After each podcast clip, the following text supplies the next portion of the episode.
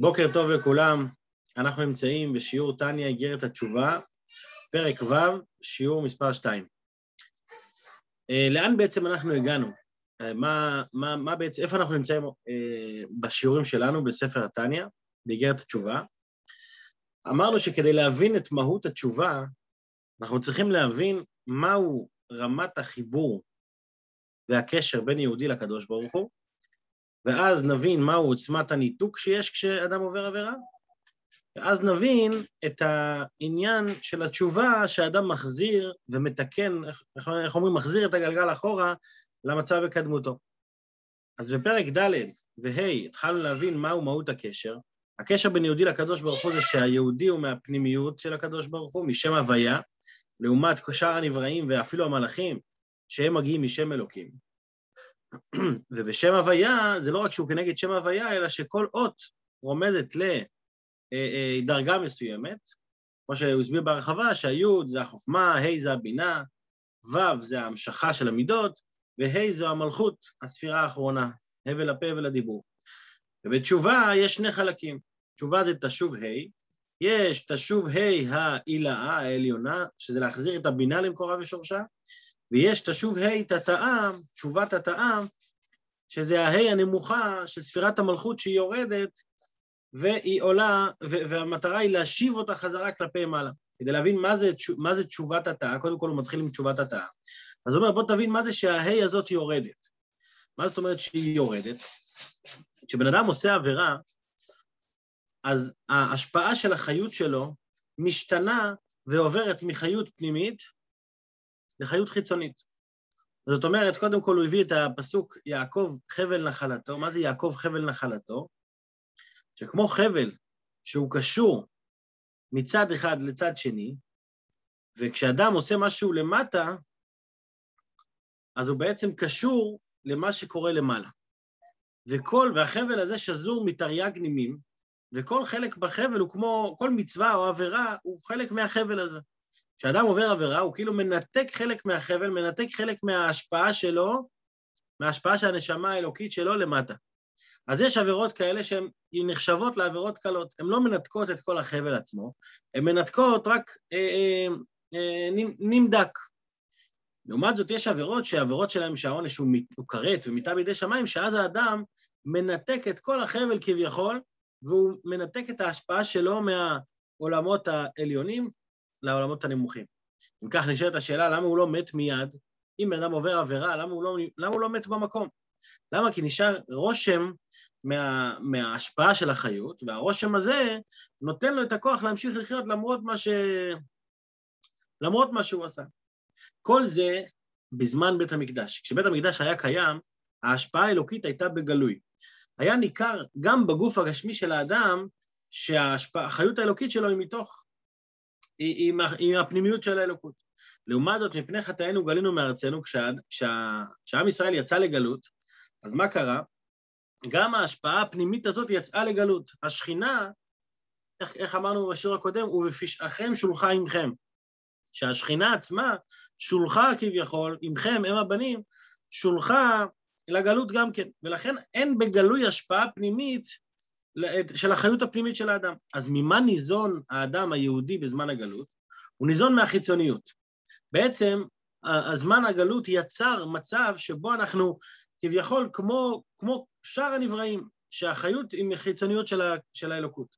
רק מה, חשוב להדגיש שיהודי גם בזמן הגלות, החיות האמיתית שלו היא מצד הפנימיות. רק בגלל הגלות זה עובר דרך החיצוניות. למה זה חשוב להבין את זה? בגלל שיהודי, לא משנה מה קורה איתו, הוא תמיד נשאר יהודי. הוא תמיד, החלק הפנימי שבו נשאר אותו דבר, לא משנה מה הוא עשה. הוא תמיד יישאר יהודי בכל מצב, ותמיד ההשפעה שלו תהיה השפעה פנימית. רק בגלל שאנחנו בזמן הגלות, ומפני חטאינו גלינו מארצנו, ההשפעה הפנימית הזאת לא באה לידי גילוי. אבל זה לא אומר שהיא לא קיימת. היא קיימת רק ברמה נמוכה יותר. היא קיימת והיא עוברת דרך הקליפות, מה שלא היה קורה בזמן בית המקדש, קורה בזמן הגלות, שזה עובר דרך הקליפות. עכשיו, מה, מה, יש חיסרון ויש מעלה בזה שזה עובר דרך הקליפות. מה החיסרון? החיסרון הוא שהקליפות רוצים, רוצים אה, אה, לתפוס ולשאוב כמה שיותר כוחות מהאור האלוקי. ולכן הקליפות מתעלקות על הבן אדם ואומרות לו, תשמע, ככל שאתה תהנה יותר מהעולם, ככל שאתה תעבור כביכול יותר עבירות, ככל שאתה תיפול יותר, אנחנו נקבל יותר חיות. למה? כי לקליפות יש כאן הזדמנות למשוך, למשוך אור מהפנימיות האלוקית, משם הוויה ולא משם אלוקים, מה, ש, מה שאין להם באופן הרגיל. ולכן אנחנו רואים שדווקא בן אדם שהוא כביכול לא מתנהג כמו שצריך, דווקא הוא מצליח יותר. למה הוא מצליח יותר? כי הקליפות דואגות שהתנאים שלו יהיו תנאים כל כך טובים שהוא ירצה להישאר שם. ואז מי המרוויח באופן ישיר מזה? מי שמרוויח זה הקליפות שמקבלות את ההשפעה הפנימית. אז זה אמרנו החיסרון הגדול.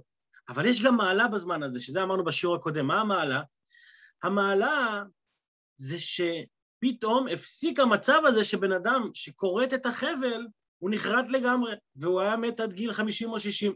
למה זה הפסיק? כי, פתאום, כי ההשפעה עכשיו היא לא השפעה פנימית, היא השפעה חיצונית. אז מה הרווח פה? הרווח פה, זה לא רווח, כן? אבל מה, איך אומרים, כלכלתנו זוהי תקנתנו. מה, מה התקנה פה? התקנה פה זה שבגלל שאתה חי מהשפעה חיצונית, אתה תמיד יכול לתקן. אתה תמיד יכול לחזור למצב,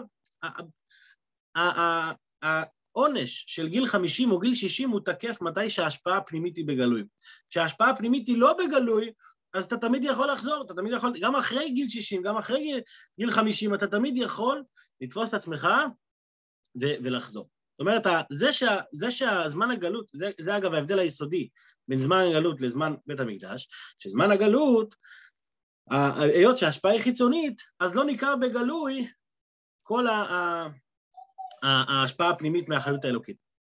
ומה שסיימנו בשיעור הקודם גם, למה, אוקיי, החיות היא השפעה חיצונית, אז למה אותם רשעים כביכול, למה הם חיים בטוב ובנעימים, למה גם כיף להם?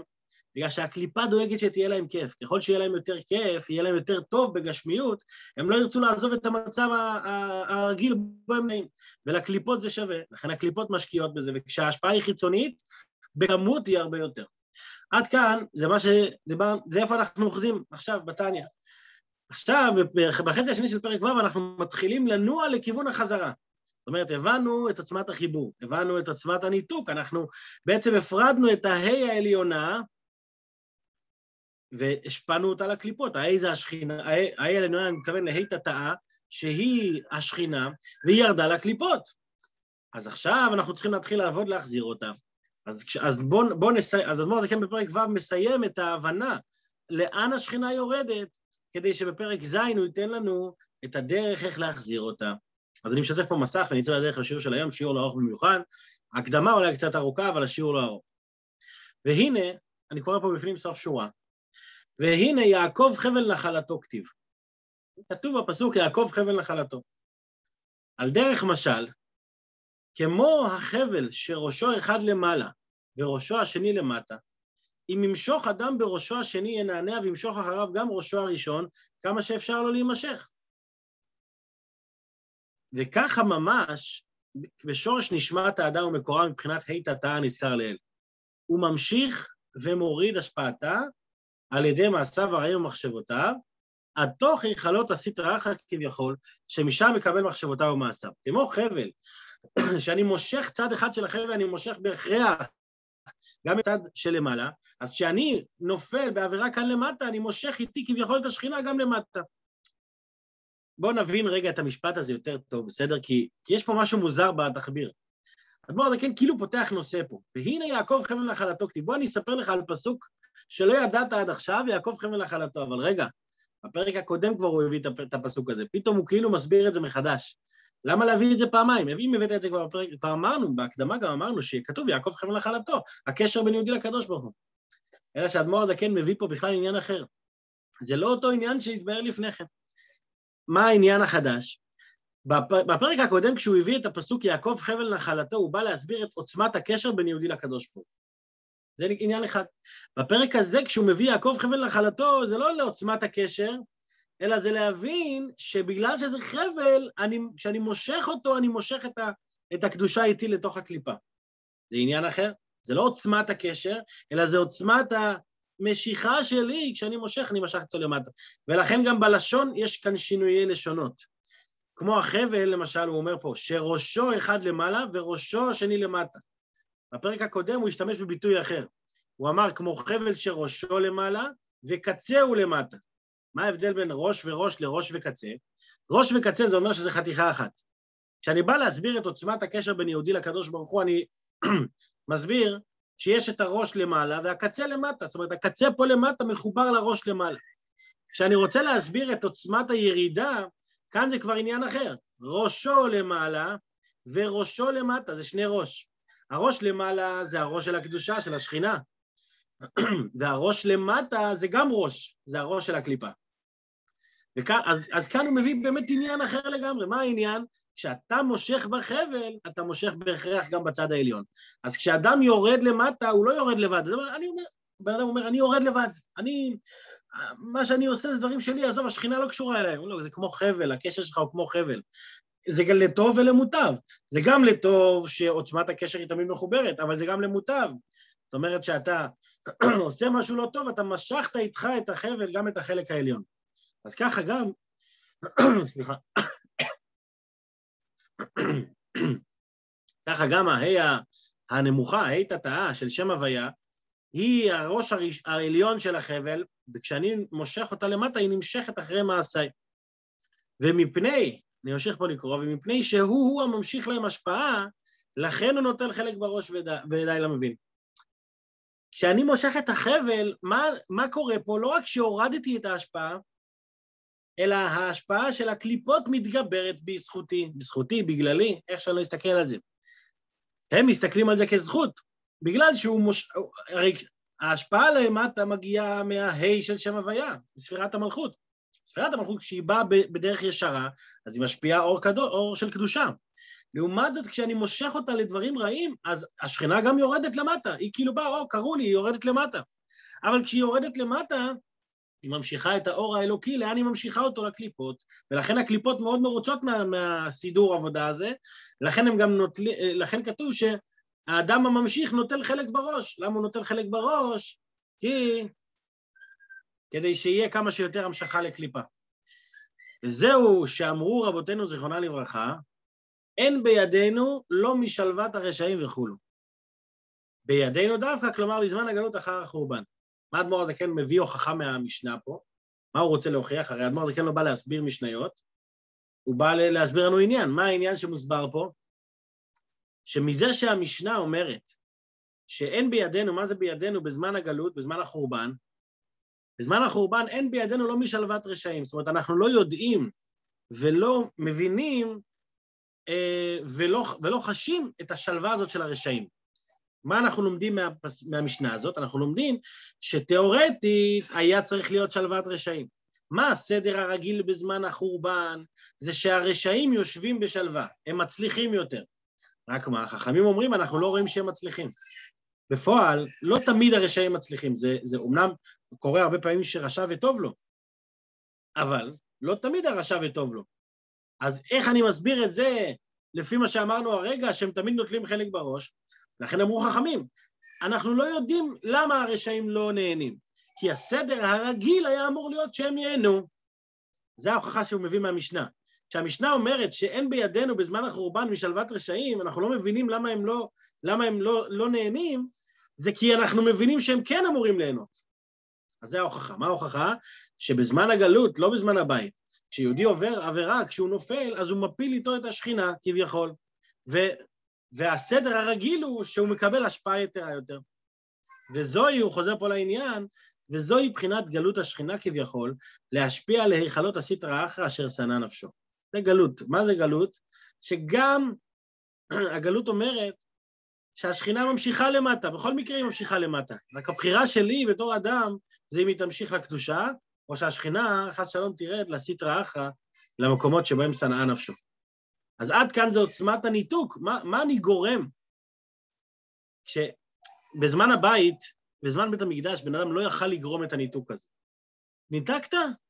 נגמרת, זהו. אתה ניתקת את חבל ההמשכה שלך, אין לך יותר המשכה, זהו. בזמן הגלות אדם יכול למשוך איתו את השכינה.